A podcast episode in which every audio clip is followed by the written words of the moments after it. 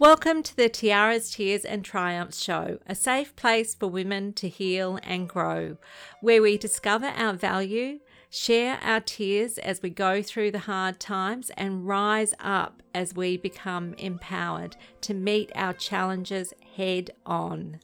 Today's episode is a cautionary tale.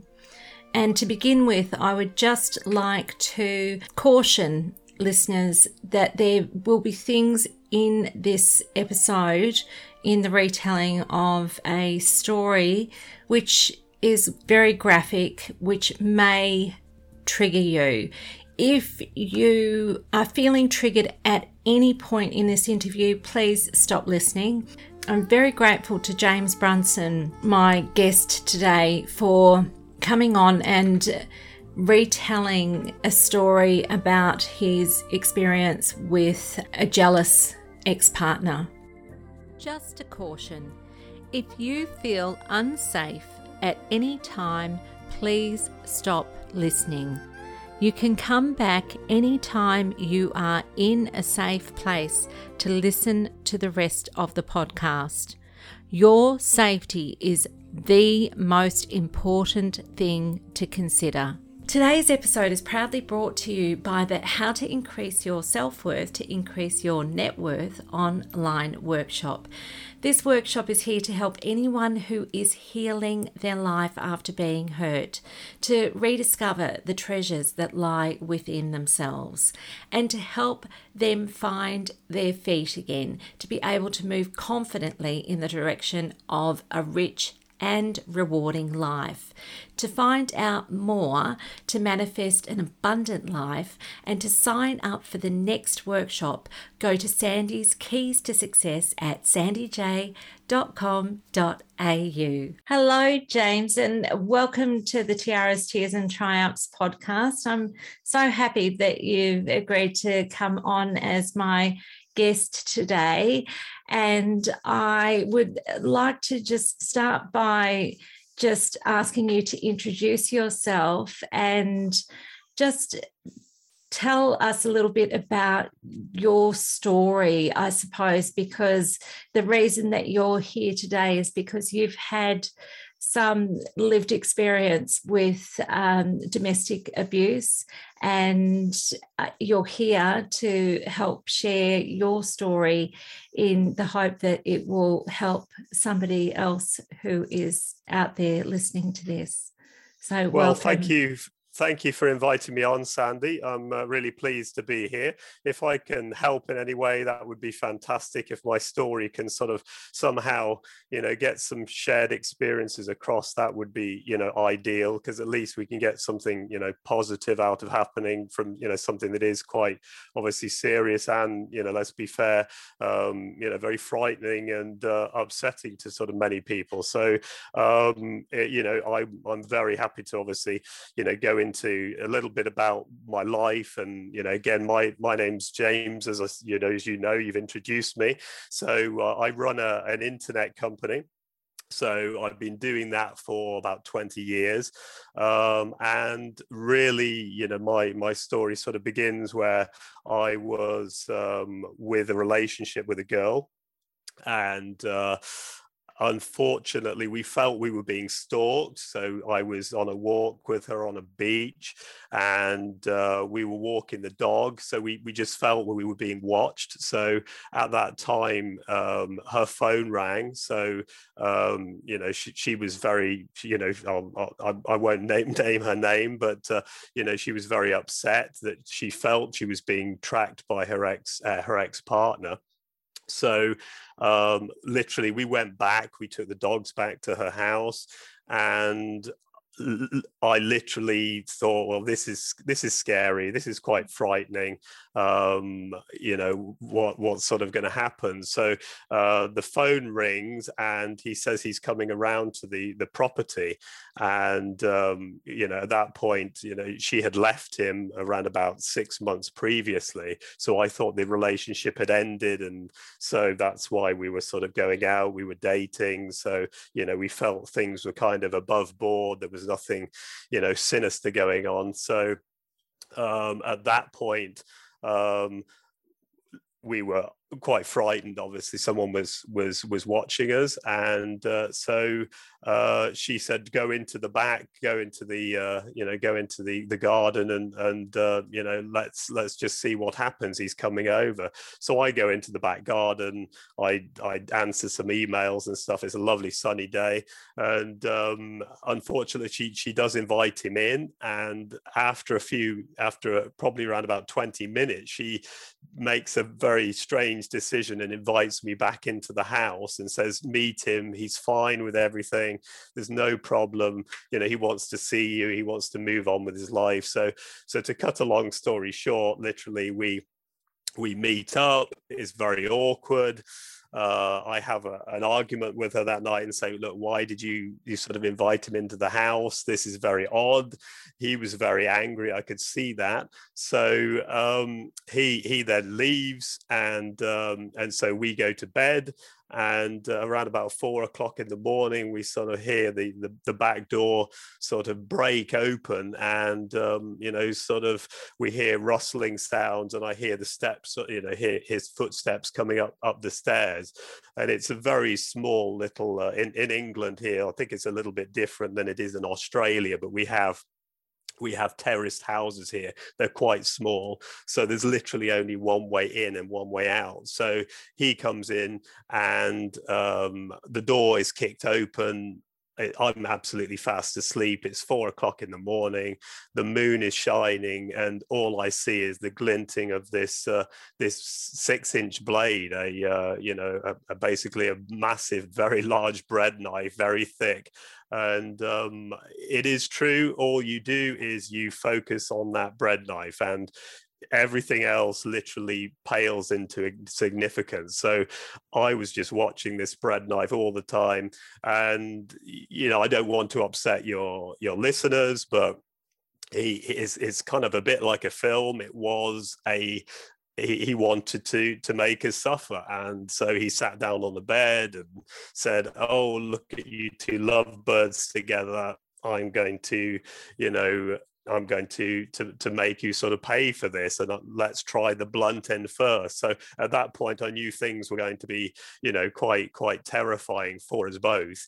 Um, and without me wanting to sort of, you know, put put your your your listeners into too much detail, um, you know, he put us through an ordeal of a lot of, you know, torch stabbing, uh, stabbing, you know, Dana in the in the arm, and um, you know, he stabbed me as well. Um, he he then then stabbed me in the leg. Uh, we we tried to plead with him, and we said, "Look, you know, leave now. It's all fine. We're not going to tell the police."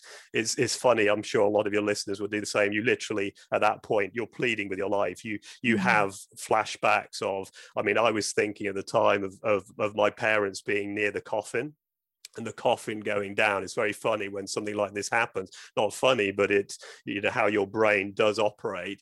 Um, and um, I just saw my coffin being lowered and my family next to me. I knew there was no way out. I was against uh, a wall. There was no way past him.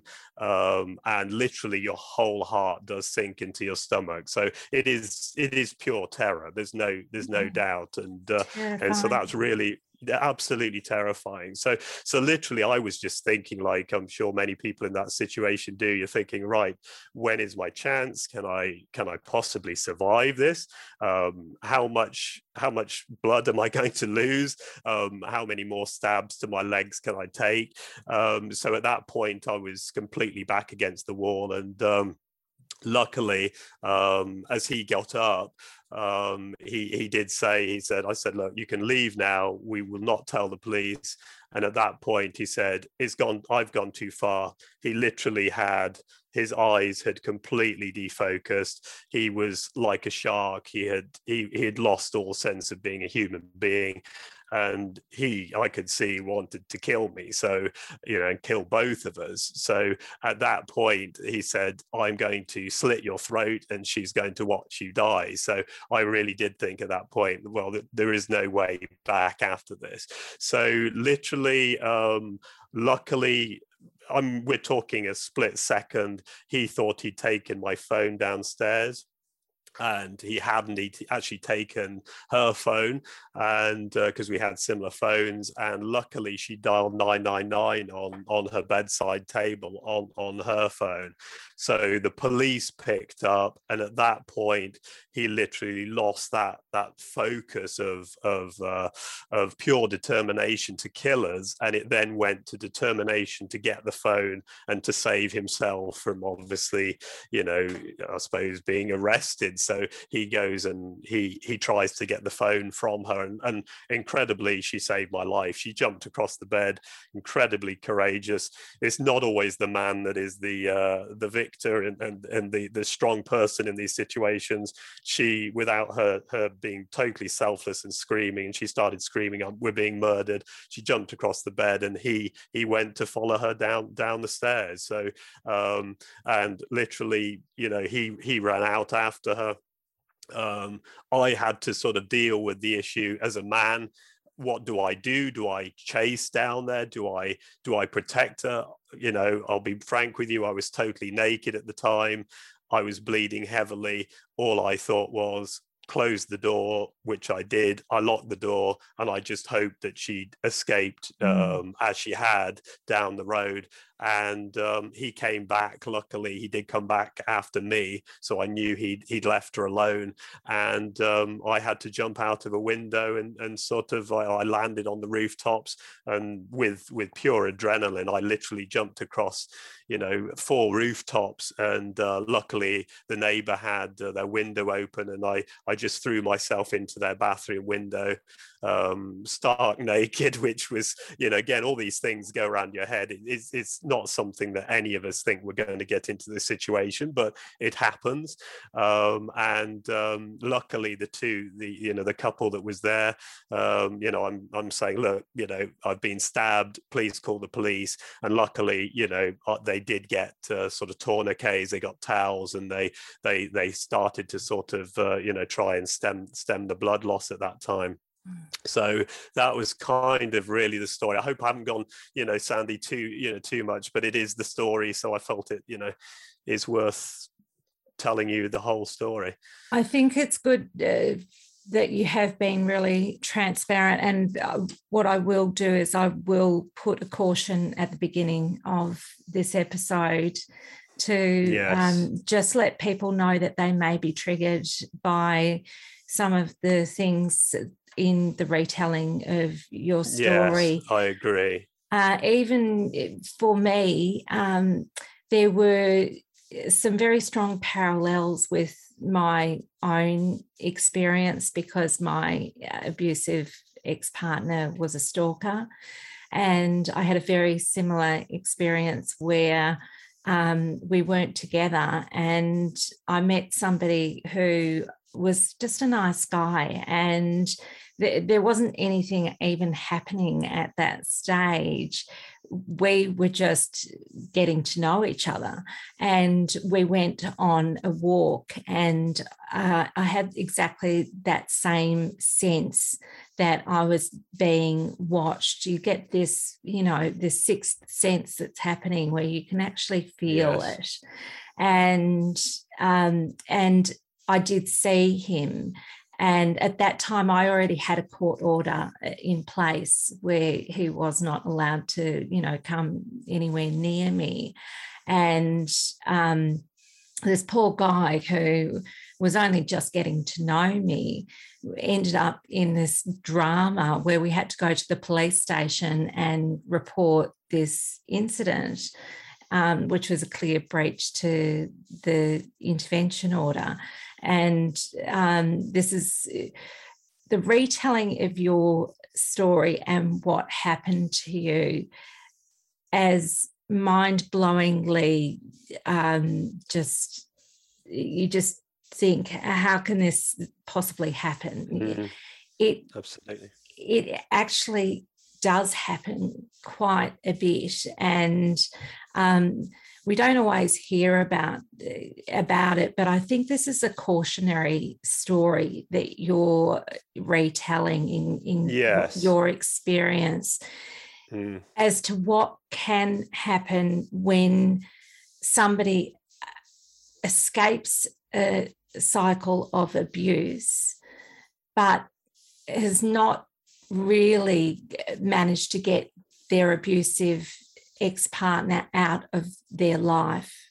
They're not yes. actually free yet to be living their own life the way that they would like to live their life. They're not free yet to be making their own choices, to be moving forward in their life with doing something like they inviting, should be free. Yeah, they, yes, should, they should, be, be free. free. They should be free. Yes, but that abusive person still has this terrible hold on them and Absolutely. a claim on them and which means that if they get into another relationship that it's very very dangerous as you have described in what happened to you and that was certainly true for me and my own experience too because after that it, it's like uh, before that i had not thought that my uh, abusive ex-partner was capable of physically harming me to that point. You know, yes. before that, he had um, pinned me down in an argument and mm-hmm. um, he, he'd done things which I won't go into detail about now. But right, right. Um, he had never bashed me. So, mm. in my mind, I thought he wasn't capable of crossing that line. Did you feel sorry for him, Sandy, at all?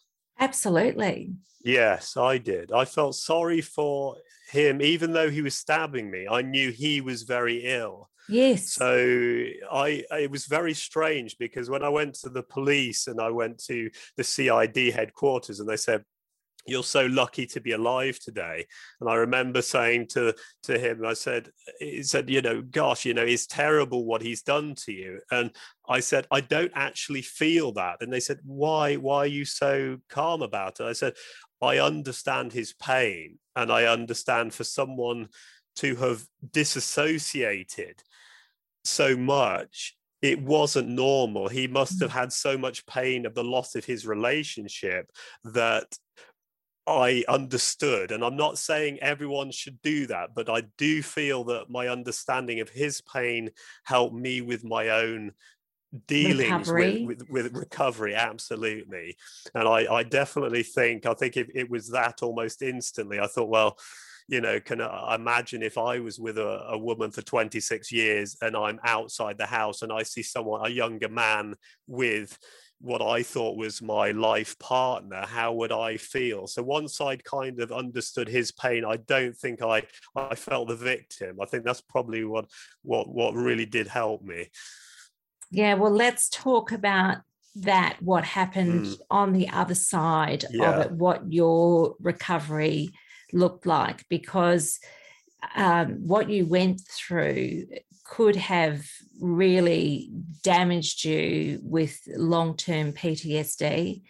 And um, from the little that I do know of you and, and that conversation that we've had, I think that you have had a different experience. And I really um, appreciate if you could share what your experience was after mm. this oh, terrible, terrifying incident happened to you. Well, um, while I was in the ambulance, um, uh, we we were you know there was actually quite a bit more to that story. It didn't it didn't end as, as well as I'd kind of finished previously. Um, I I was very agitated. I was bleeding heavily, and I was on the stairs of, of this neighbor's house. Um, they'd bandaged my legs, and um, I, I was in a pool of blood. And at that point, because I had lost quite a bit of blood, mm-hmm. I started. Um, you know, I'm getting very graphic here, but you start retching. You literally, you you've done this this fight or flight. You've jumped across some rooftops. You've thrown yourself into a window. You've been bleeding heavily in both of your legs, and you, I, I was cut on my arm as well. I had defensive wounds where I'd tried to cut my watch off and stuff like that. So um, at that point, I literally just sat in a ball and I started retching on their stairs. So he the the uh, the neighbor had opened the door and he started looking out at which point obviously I've just been fighting for my life. I didn't want him opening that door because I mm. felt my attacker was going to come mm. through that door again and finish mm. me off. So I used some choice words. I think we all know, you know, in mm. Australia, I think you still have the, the same sort of words at beginning with F. And and you know, I said, F, shut that door he's out there and you know he's going to kill me so mm. at that point i frightened the neighbor so he says look we don't know you at all from anyone get out. So i was actually pushed back out onto the street and that's kind of was was even probably worse than the initial attack because i thought i was in a sanctuary and then I'm right back out onto the street on the front of the street where the man who's attacked me is. So I end, you know, I end up running down the road, knocking on bed and breakfasts, um, you know, trying to get help. And I just think, right, I've got to get off this road because if he's in the car, he's going to kill me. You know, I, I've got nothing to defend myself. So luckily, I managed to to wave a car down, and it was an off-duty. Uh, um, it was a, an army, I think it was an army sergeant actually was there and uh, he had a belt. He he'd done first aid, and um, the funny it is it is kind of it's kind of ludicrously funny in some ways when people are. I'm, I'm sure other people will tell you this as well. Um, as much as you're fighting for your life, you get the strange human intricacies as well. So he says, "Are you joking to me?" He says, "Are you kidding? Are you having me on?" So I'm there with my, both of my legs sort of stabbed, and I'm going, "No, I'm not joking. This isn't a joke. I am, you know, bleeding to death. I need some assistance. So, so those things are strange, and you have to sort of you're comprehending these as they're they're coming. These things. So, luckily, I, I get the belt, and he puts a belt around both of my legs, and then at that point, I, I I feel that you know I've got a chance to survive. So he flags down a car. We go to the um, uh, we managed to get a, an ambulance which uh, which uh, is called and uh, luckily when we arrive at the hospital i see that uh, there's a second ambulance and um, you know uh, dana is there and, and she she's also in the hospital. So at that point i am relieved. So it goes from you know what's happening to her is has she been stabbed? I have no idea what's happened to her before we sort of mm. meet up in the hospital. Mm-hmm. and at this point i know that we both are okay. So now your brain naturally moves on. It now you know it tries to assimilate and understand what has just happened to you. So um, after i had the stitches and you know there's a lot of blood and everything in the in the uh, accident emergency i had had police escort as well. Armed police came out and they they came outside the building because they thought he was possibly going to come and try and you know finish the job off.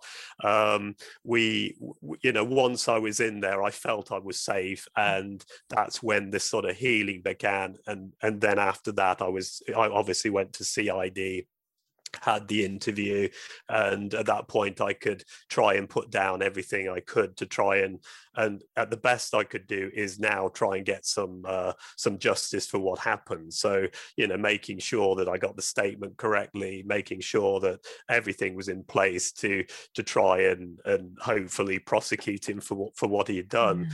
So your your brain is moving very quickly. It's moving mm. from survival. It's it's moving from survival to how is your partner, from how is your partner to I want some justice. Mm. So you know, it literally moves very very quickly you know throughout that whole program and it is overwhelming and i think that's that probably is what a lot of people are you know uh, really do struggle with. So after that um i I got home, my leg was black and blue. It went, so I was stabbed. He literally plunged it into my knee. So my leg was black and blue from the knee all the way up to the groin. I mean, literally the shock of the, you know, the, the mm. injury went up the whole leg. So, you know, my parents were shocked. You have to, you, you try and minimize that. You, you know, when I called from the hospital, you're trying to minimize that nothing really's happened to you, even though you know that you've been close to death. So I'm fine. Don't worry about me.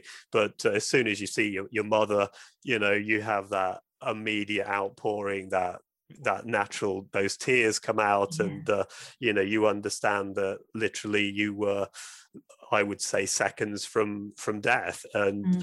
and that hits you and that's when that hits you it is like a sledgehammer it really hits you and it hits you hard so over those sort of few days you really are trying your brain is trying to do the best Process. it can yeah. and really trying to to understand what what's happened to you but you know you've got out of a situation so even though you've got this pain you've got this amazing almost triumphalism where, where you you feel that that you have you have survived so mm. you know how amazing is that you know a lot of people don't survive. So, you know, I remember the CID man saying, "You are very lucky. You should be in there." And there was a, there was a cemetery opposite where I I had uh, you know opposite where I was being interviewed. So, uh, you know, and I saw I saw the the gravestones, and you know, you didn't need anything more more sharp to see that um, you know you were that close to, to dying. And he said a few people had died in that village, you know, within that year with knife knife uh, you know stabbings. So.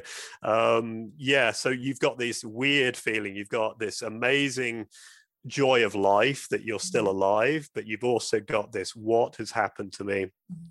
Um, the fear has hit you, and you never felt that fear before. So you're trying to deal with that and understand and put that into some place.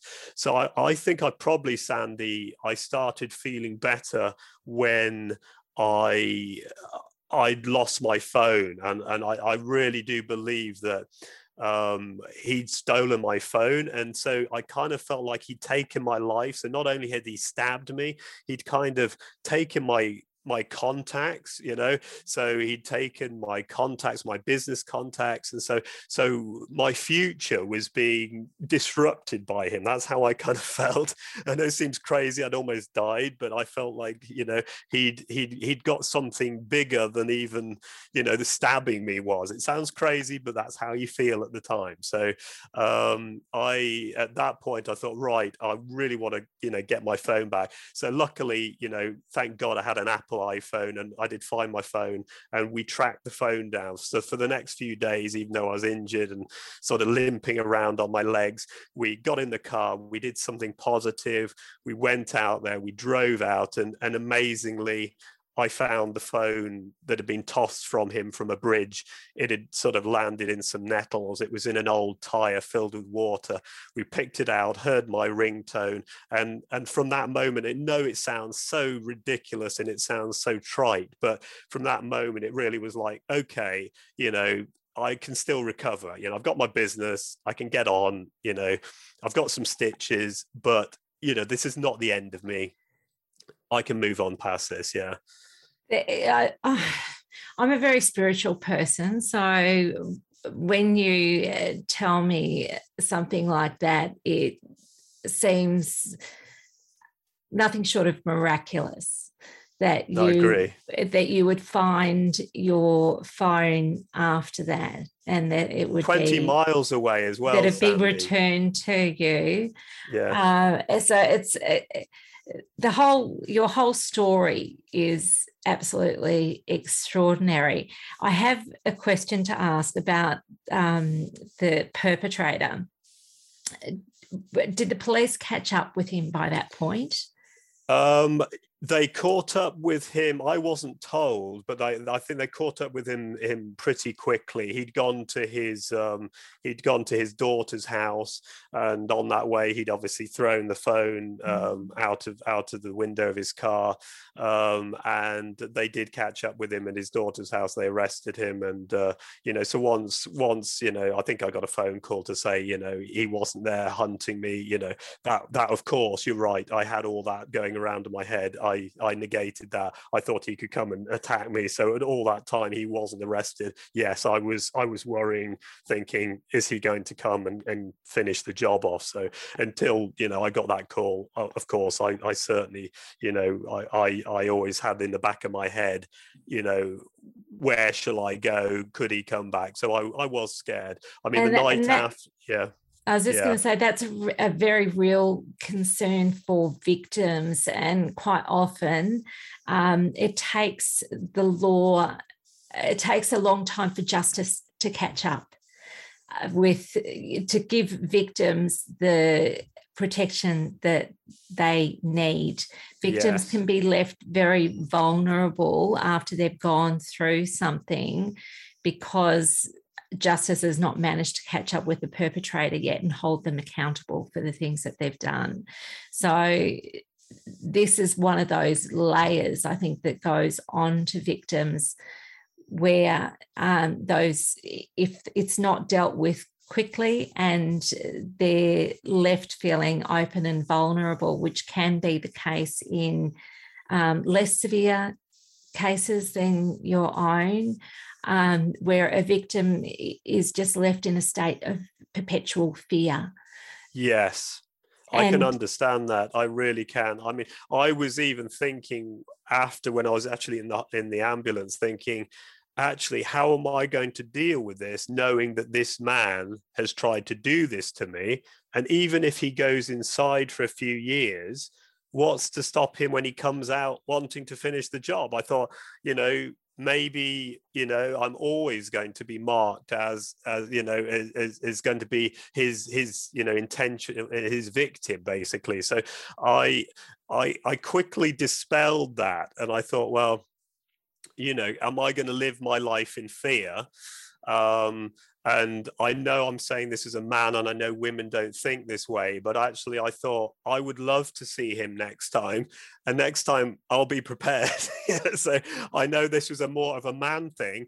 I actually changed that role reversal. Instead of being hiding, I wanted a chance to mm. confront my attacker. Mm. So for me, as a man, I understand, you know, as a female, mm. that is going to be very difficult to do. But as a man, I felt like actually I would like that to happen. But so once I'd, I'd changed the role reversals and I became the alpha male again, I suppose, he'd no longer, you know, I didn't care about him leaving and, you know, possibly trying to attack me again. I'd, I'd taken control over my own, you know, destiny in some some respects. I think you've hit the nail on the head when it really is something that's sort of symbolic of uh, redressing the balance of power.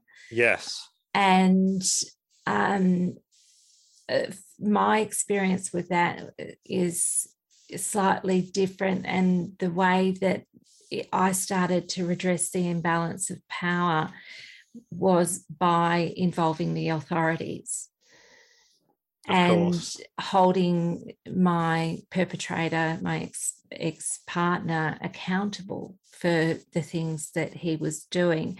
Before I took that step, it was I was just an easy target.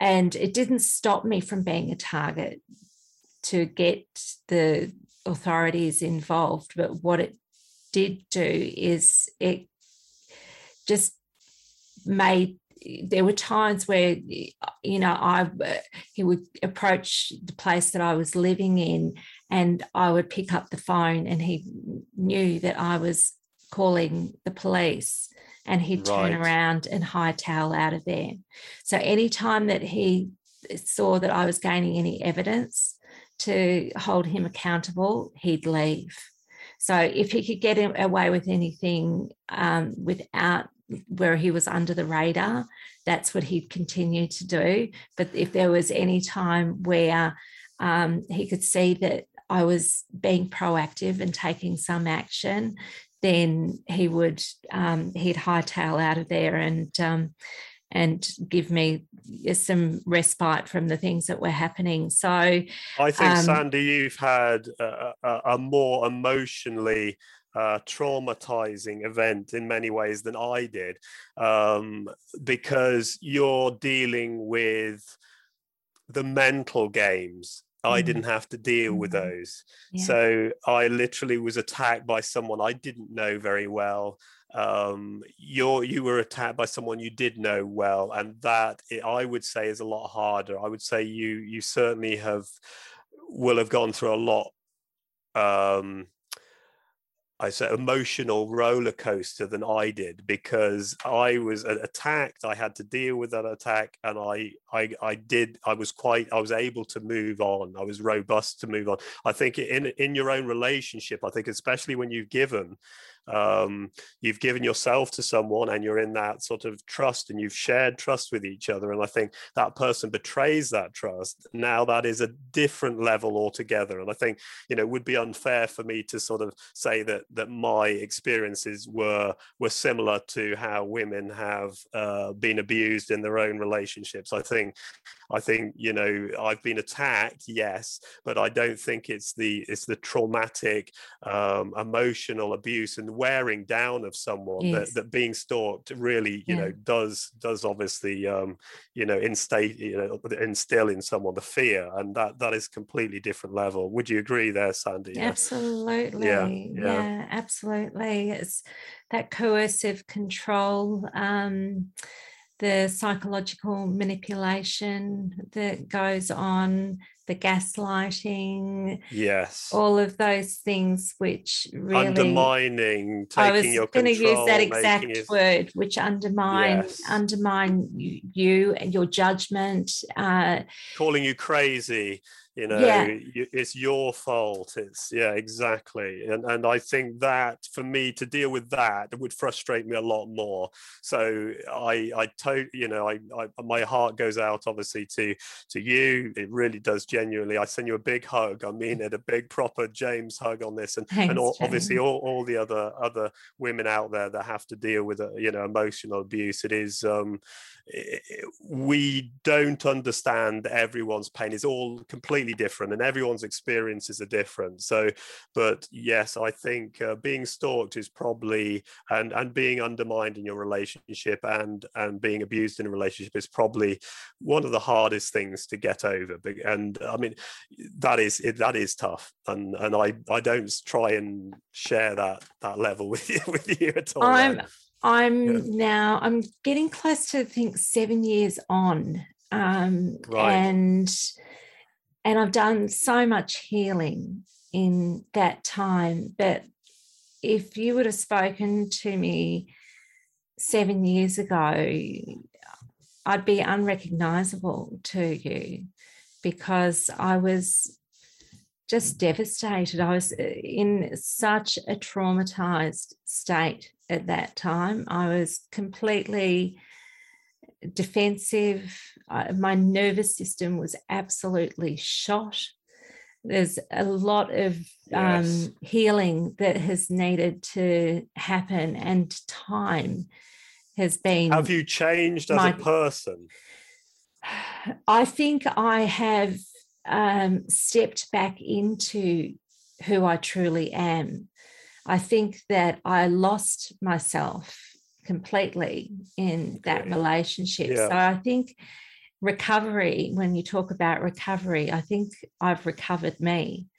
And I think that that's what happens with women in abusive relationships is when they get onto that recovery path they have a chance of recovering themselves again because yes, you do yes. lose yourself in in that abusive situation.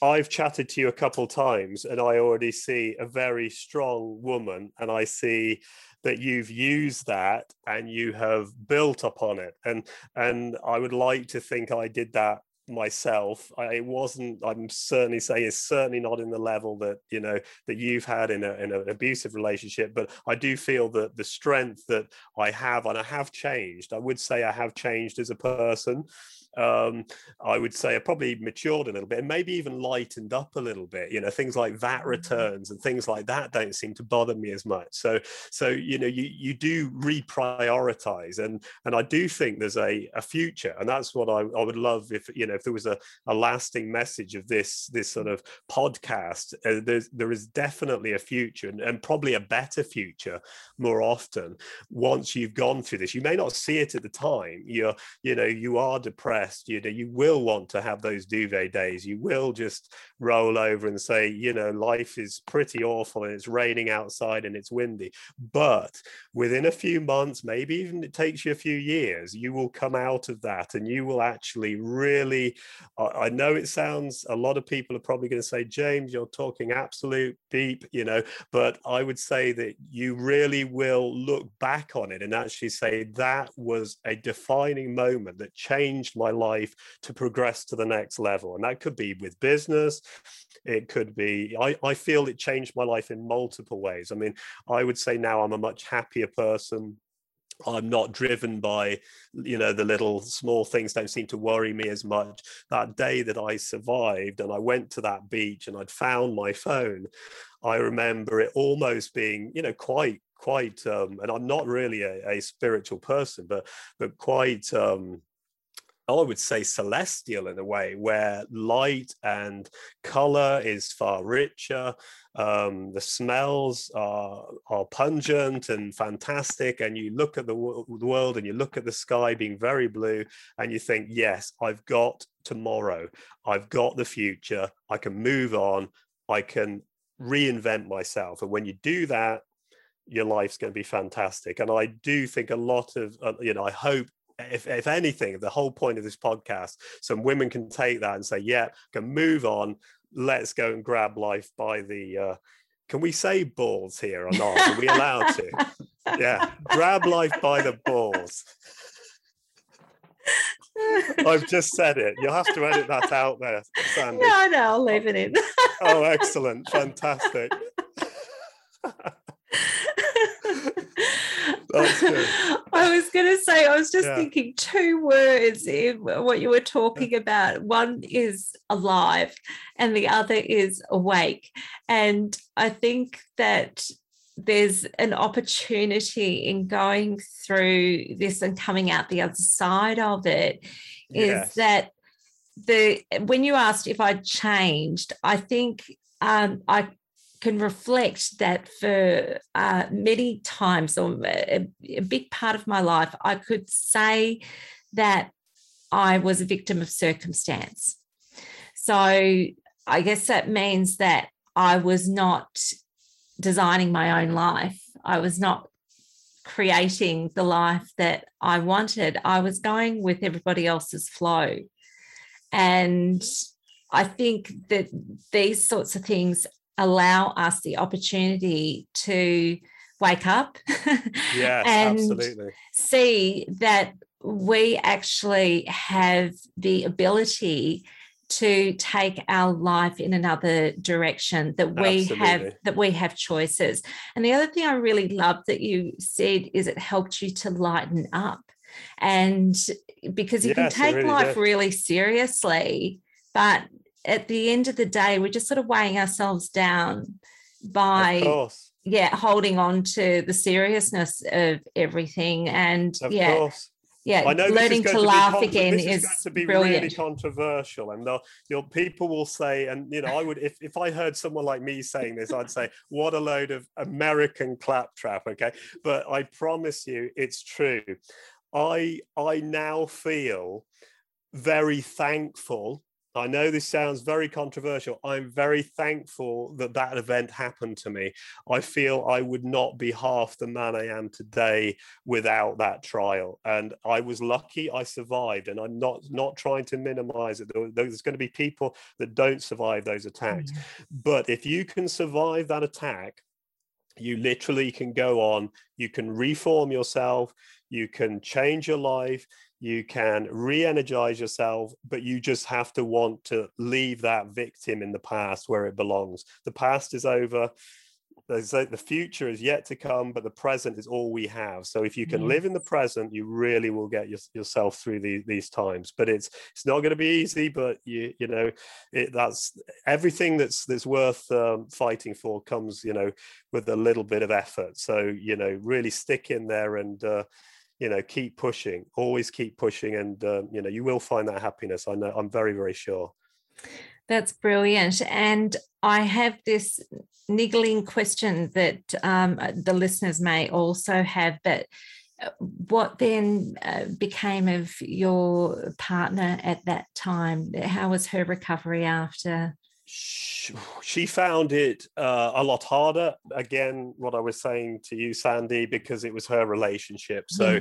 so really, sure. it was it was her ex partner that did these things. So, she found it much harder, and she she was in depression for probably two to three years after that. And mm. um, you know, I don't think it's something you ever get over. I don't think it is something you get over. You can rebuild. That's what I'm trying to say. I'm not saying you get over it, but you you always remember it. It will always be there, but it's how you develop and how you push that into into the new year um, but um, yeah she found it very difficult and and um, you know she had to go on antidepressants for a long while. Um, i was on antidepressants for about a year then i came came off those. Um, you know it did change my behavior for that year after. I was quite erratic um, you know i'll be frank i was quite promiscuous. I literally wanted to suck every drop out of life. So you will find find that you, you you know your character changes and what it's trying to do is it's trying to work out how to heal itself yeah. so that maybe you may drink a little extra you may may decide to have mm-hmm. sex a little extra you know you may take on all these things uh, and then you you work it out you work it out within a year or two this isn't really helping me now i'm i'm actually damaging myself in another way and but you're working through it and i think um, once i'd come off the antidepressants i did find i did find they helped me and i i am someone that does you know i do do actually believe that um, certain antidepressants do give you that little bit of just traction to get back from a very very dark place where you know mm. I, I, will be frank with you i was thinking suicidal thoughts um, you know I, I couldn't see a future whatsoever and so it takes you from that zero point to at least carrying you through to a point where you think, okay, let's take a day at a time. Okay, I'm not going to do a lot. Maybe I'll just get out of bed today. Maybe, maybe the next day I just decide to to maybe go and play that game of tennis or something. So you know, you you you take yourself a day at a time and a week at a time, and before you know it, you know, you look back and and now I'm astonished at how far I've come without even knowing it. You don't even know you're doing the journey, but you do it. And um, that's why I, you know, I, I, have a lot of hope in in the people that you're trying to help. I think you're doing a fantastic job, Sandy. I'm uh, hats off to you. You're doing a brilliant job if you can help uh, anyone with uh, domestic abuse and uh, and stalking. Mm, yeah. Thank you so much for that, James. I, it's just incredible that I have this opportunity to have conversations with people like yourself before doing this podcast, I was a victim who was a survivor who had really no outlet to have these kinds of very meaningful conversations with fellow victims and survivors of domestic abuse. And um, this has been really such a privilege for me to be able to make these kinds of really meaningful connections with people. If I had not decided to do this crazy thing and start a podcast, I, I, wouldn't have had that opportunity. So yes. I see it as being a, a real gift uh, to myself, and I'm very grateful if it is doing its job and helping somebody someone else who really needs that help and support. Exactly. You did exactly what we were talking about. You took something very negative and you're now helping hopefully thousands of people from that experience. And if that's all we can do as humans, with our pathetic little lives we have on earth for the, uh, a span of around about 70 years, well, so be it. That's pretty good, isn't it? You yeah, should be absolutely. Positive, really happy with that. Yeah, excellent. Yeah, absolutely. Fantastic. So normally I would ask a question, uh, which if I ask you, I'd be really fire, interested to know. Fire away, fire away, anything. I'm honestly, there's nothing out of bounds with me. I'm, I'm, I'm such an exhibitionist, you can tell. You know, I'm, I'm not, I'm not backward at coming forward, am I?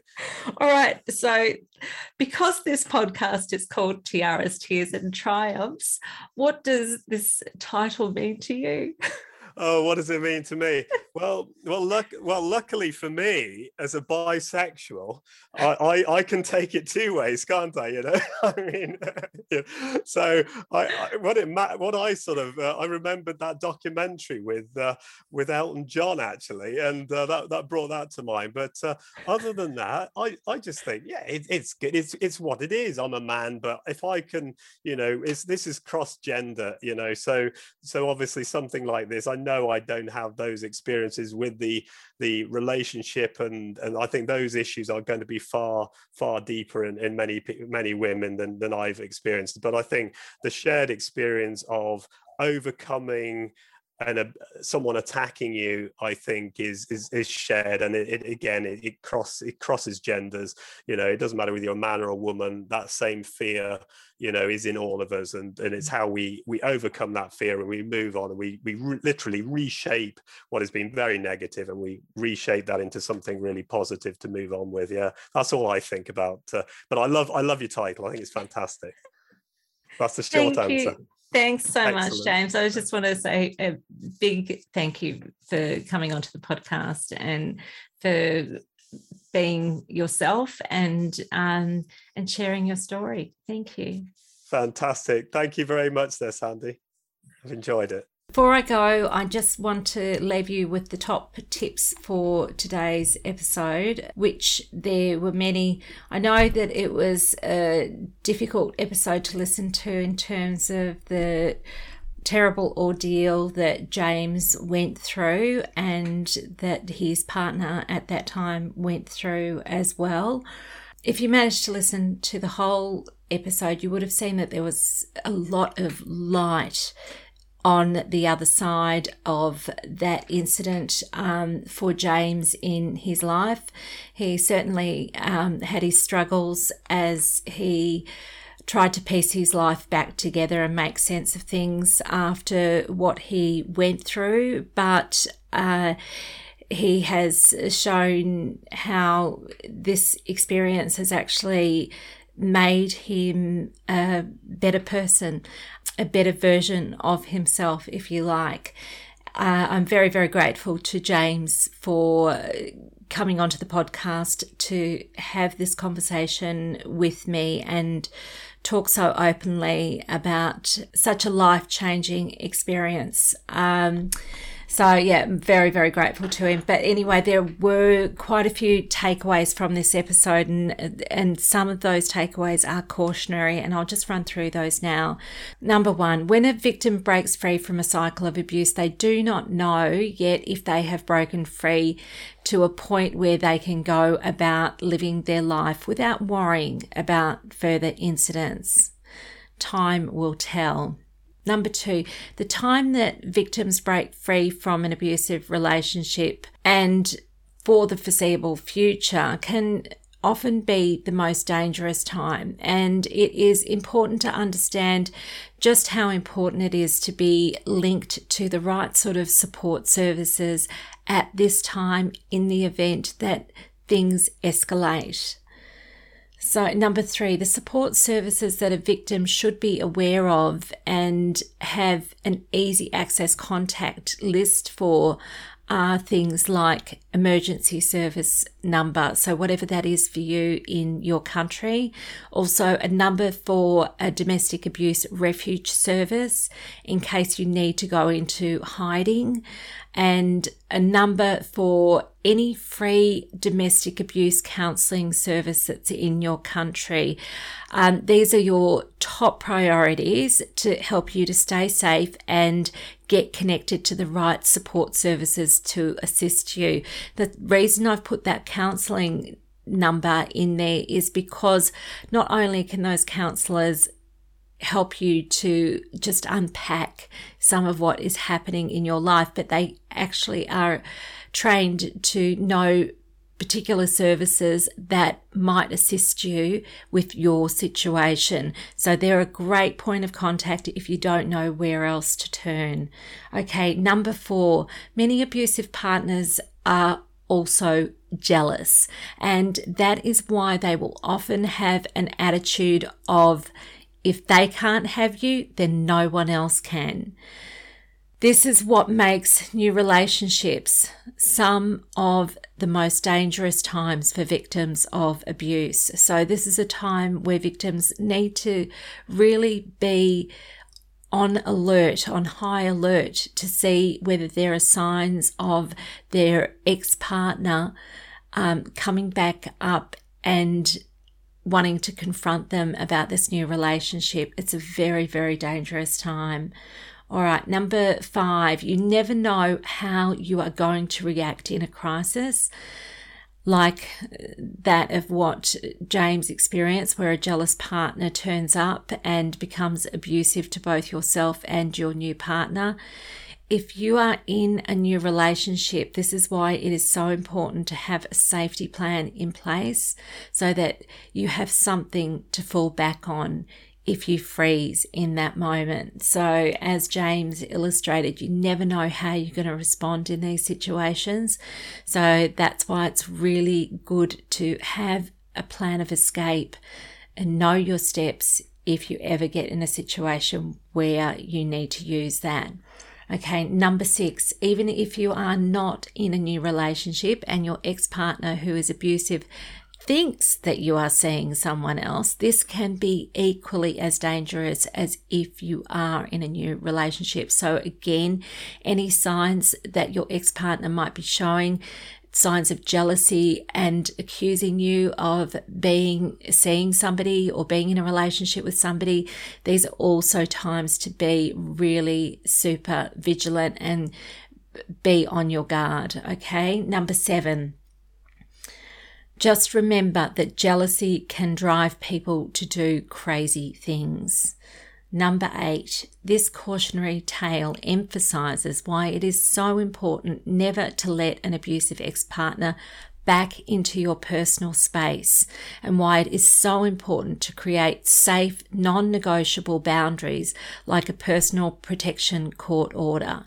You have a right, an absolute right to feel safe and be safe in your own home.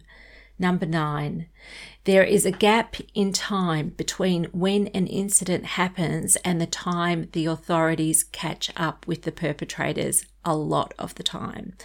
This is the time to be on high alert, especially if you are back home, which is a familiar place to the perpetrator.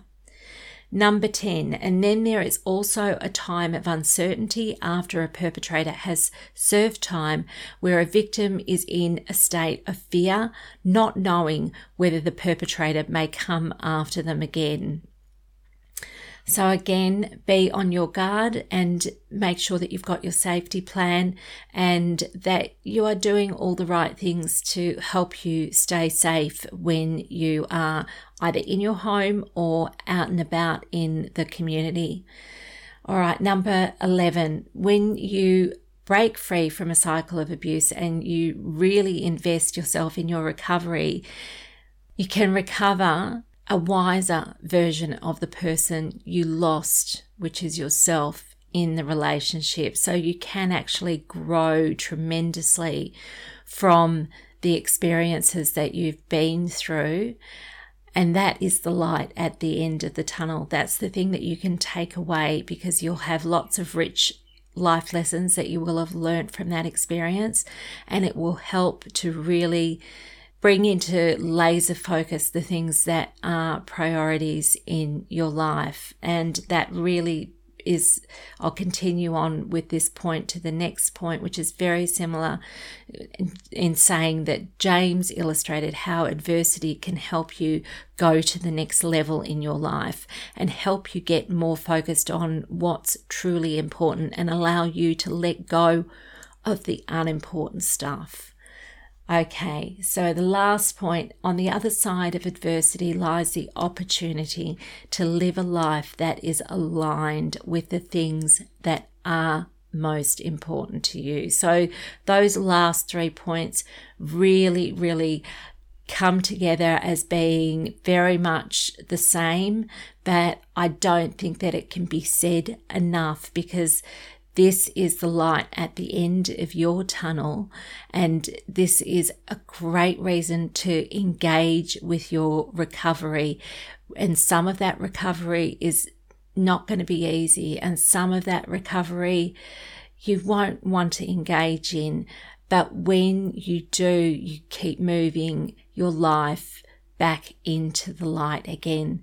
So I encourage you to, if you are in an abusive relationship, please reach out and get support. Please do not go through the things that you're going through on your own. Um, if you are being abused, then you need to get support to help you with your situation. There are many supports out there, and I am certainly happy to help you and talk to you about what's going on and help to point you in the right direction if those places that I have directed you to, if you're not sure about that, okay? Because your safety, and I will say it over and over again your safety is the most important thing to consider. Everything else is figure outable, okay? And you can and you will figure things out, but you must please make sure that you take care of your safety. And on that note, I'm going to love you and leave you, and I'll see you back here for another episode next week. We all go through dark times. When we do, we often feel alone. This is a safe space for you to come and look for some light. I'm a survivor of an abusive relationship, and for a long time I had no voice because I was too scared to speak up and speak out about what was happening to me. I couldn't see a light at the end of the tunnel, but when I turned a corner in my life, the light started filtering through and I left my old life behind. I am here now to help other women feel seen, heard, and valued. I'm reaching out with my light shining on you to help you find your way out of the darkness. I hope you enjoyed today's episode. A note of encouragement if you are struggling with your mental health, please reach out for support with some form of counselling. If you don't know where to start to find a counsellor, a good place to start is to talk with your doctor. There are also many online counselling supports available. And a word of advice if the counsellor is not a good fit for you, try another. And if you need to, try another until you have one that is the right fit for you. Tune in again for the Tiaras, Tears and Triumphs podcast, helping women who have been hurt to heal and grow, hosted by me, Sandy J. This program provides a safe place to work on inner peace and a strong mindset, spells out how to spot the red flags, advises on ways to stay safe and work on effective safety planning, gives tips on how to look after you when things are tough, teaches empowerment strategies. Acknowledges life's challenges and explores ways to meet these challenges head on, to go from surviving to rising to striving and finally to thriving. The show includes interviews with other survivors who have come out the other side, who share their stories and insights, as well as interviews with therapists and people working in support roles.